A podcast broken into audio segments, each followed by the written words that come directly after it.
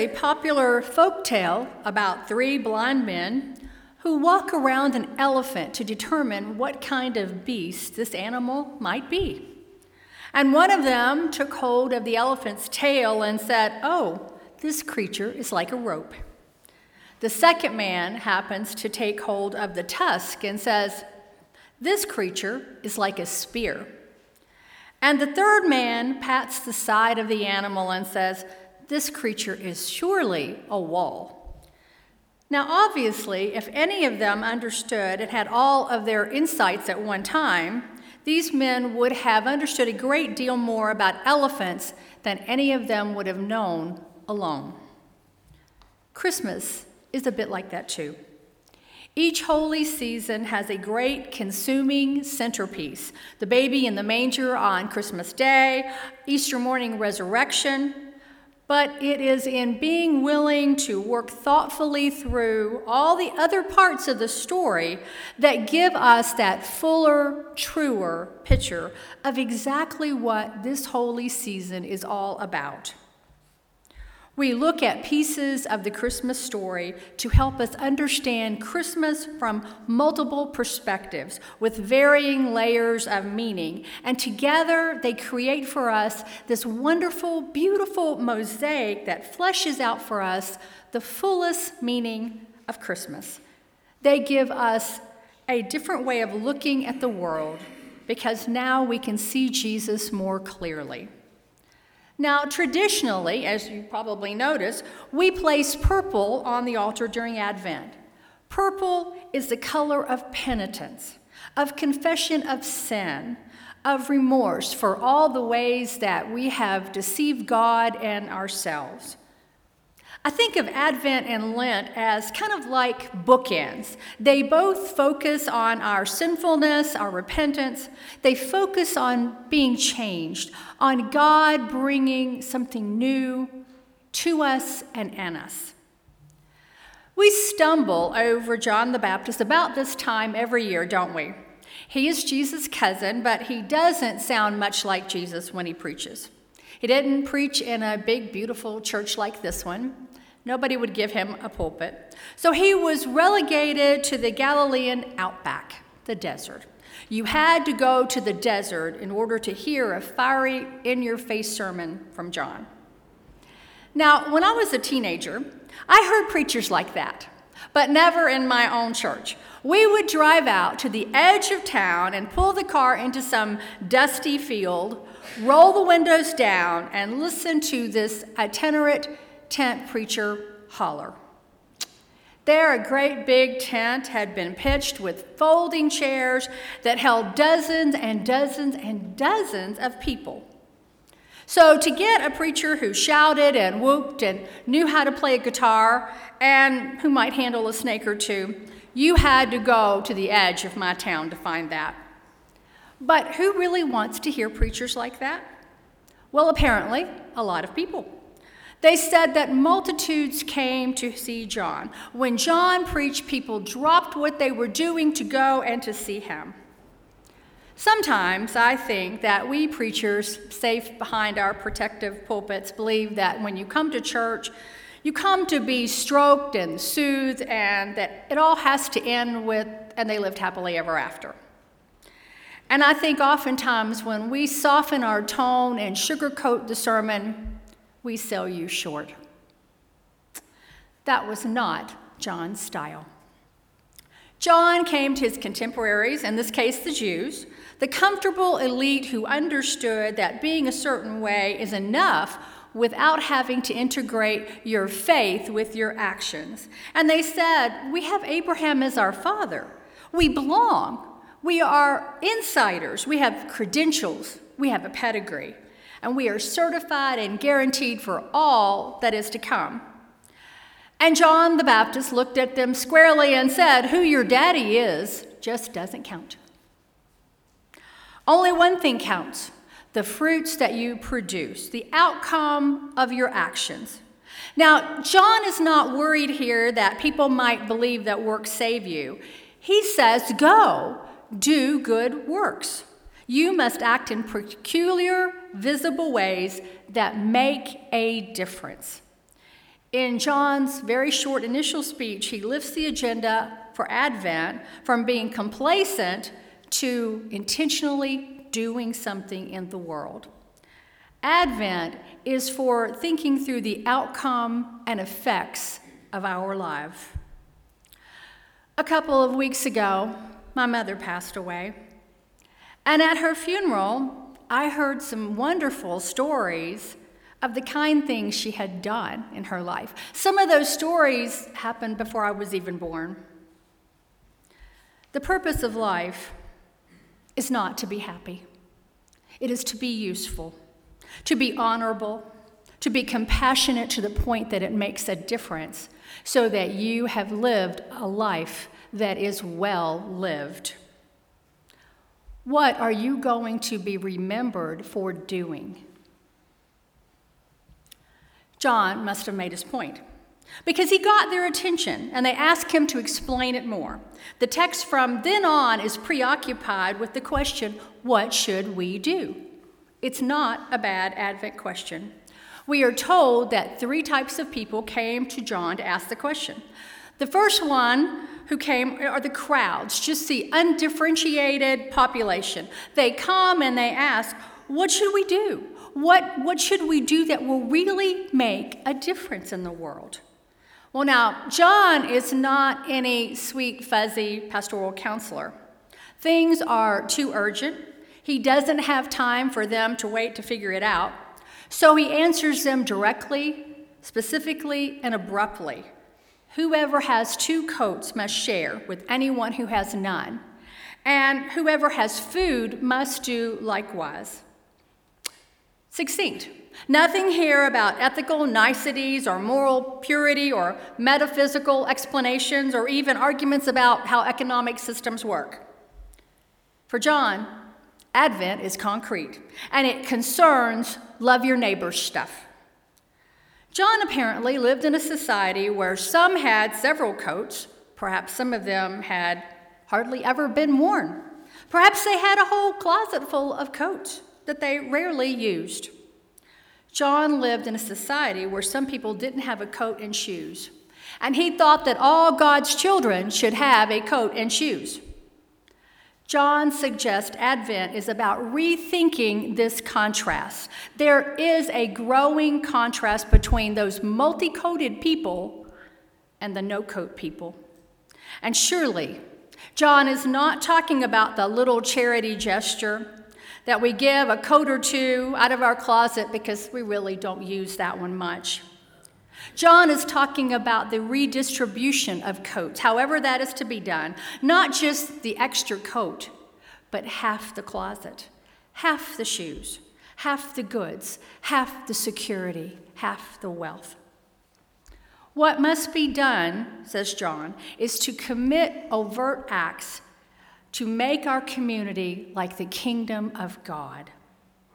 If we really want to lift Jesus high, then we need to bend low to love the least, the poor, and the refugee, because that's the kind of worship that God sees.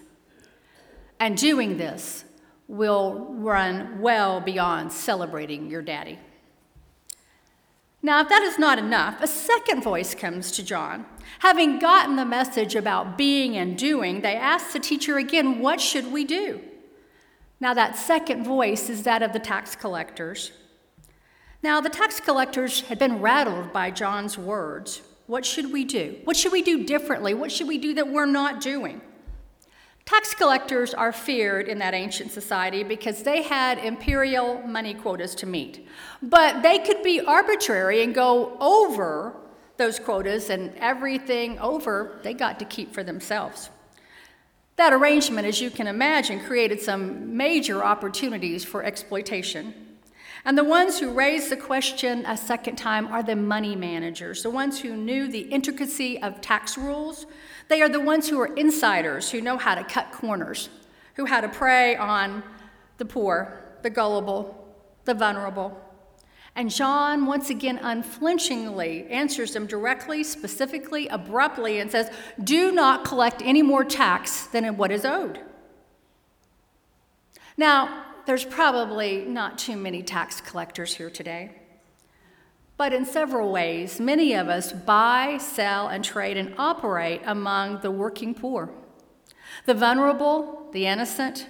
And John says we need to curb our tendency to want more, to limit our passion to have and to hold that comes at the expense of others. You see, True Advent is a startling act because it runs directly contrary against that consumer frenzy that Christmas tends to be. John cuts through all of that, and he says that those who will receive the coming of Christ must know when enough is enough and stop. And stop. Without seizing another person's need for the purposes of just being self indulgent. And I wonder if his hearers must have thought, but that's the whole point of being a tax collector. And then comes a third questioning voice to John. They ask, as we ask, what should we do? And this time it is the voice of the soldiers. And they come to say, What, what do we do now? Now, soldiers are there to prevent chaos. They were also there to represent Rome, to make sure that nobody forgets who to respect and who to pay taxes to. These keepers of established order also raise that question what should we do? It is a question for all that are keepers of order and discipline, but it not only includes the army and the police, it includes the internal cops inside each of us that pronounce judgment on others. And John says, Do not extort money from anyone by threats or false accusation be satisfied with your wages. But then he goes a little further and he says, Hey, don't be a heavy. Do not lean on others with the weight of your office. Give people room to live their lives and give people room to disagree with you. Let people have space outside your supervision of their life. And do not monitor those who disagree with your views. Do not assume that you are always right every time. You see, John knew that we do not draw people to Christ by loudly discrediting what they believe, by telling them how wrong they are and how right we are, but by showing them a light that is so lovely and so beautiful that they will want with all their hearts to know the source of it. So we have to do. We must act and we must act in new ways. We must make room to act. We must act differently in ways that we thought we would not, as with the coats and the shoes. To let go of whatever it is we are hoarding too much of. And as one who manages money and has a chance to exploit, to leave off our greediness the, at the expense of others. And to one who enforces and judge, not to be a strict enforcer. We need to lean off of that way that we dominate other people's lives. And we need to not rush to control everything to our advantage because we can. Because soon, and very soon, someone is coming that is not overly possessive or overly exploitive or overly controlling. And as John moved out of this question and answer session, the people were filled with expectation and, and they were wondering wondering. Filled with expectation, again, not a bad script for Advent. They were filled with expectations because they knew something good is getting ready to happen. And that's what it takes to have Advent, to be open to God's newness, because they expected something new and they were questioning what do I have to do to get this? What do I have to let go of so that my hands are empty and I can receive it? They were curious. And they knew that this was a new and different time because of John's demanding invitation. John's demand was also to not only do, but to quit doing, to quit doing the things that blind you against God's newness. You can almost see John picking up on their excitement and their bewilderment. And then, after that question and answer period was over, John gives them an enormous promise they've never heard before It partly frightened them and partly dazzled them. And he said, I will baptize you with the Holy Spirit. Now, for them, I would imagine that would sound pretty weird. For us, sometimes it does sound a little odd. We who are relatively affluent and sophisticated don't talk that way very often. We don't expect it, and sometimes we don't even welcome it. However, being baptized with the Holy Spirit does not always mean charismatic acting out. It means that we may be visited by a spirit of openness, generosity, and energy that will come over us and empower us to do obedient things that we have not yet done. Kingdom things that we didn't think we had it in us to do, neighbor things that might make us cringe a little bit. The whole tenor of Advent is that God may act in us and through us and beyond us more than we imagine because Jesus is on his way among us. John is not the newness. John preps us for the newness.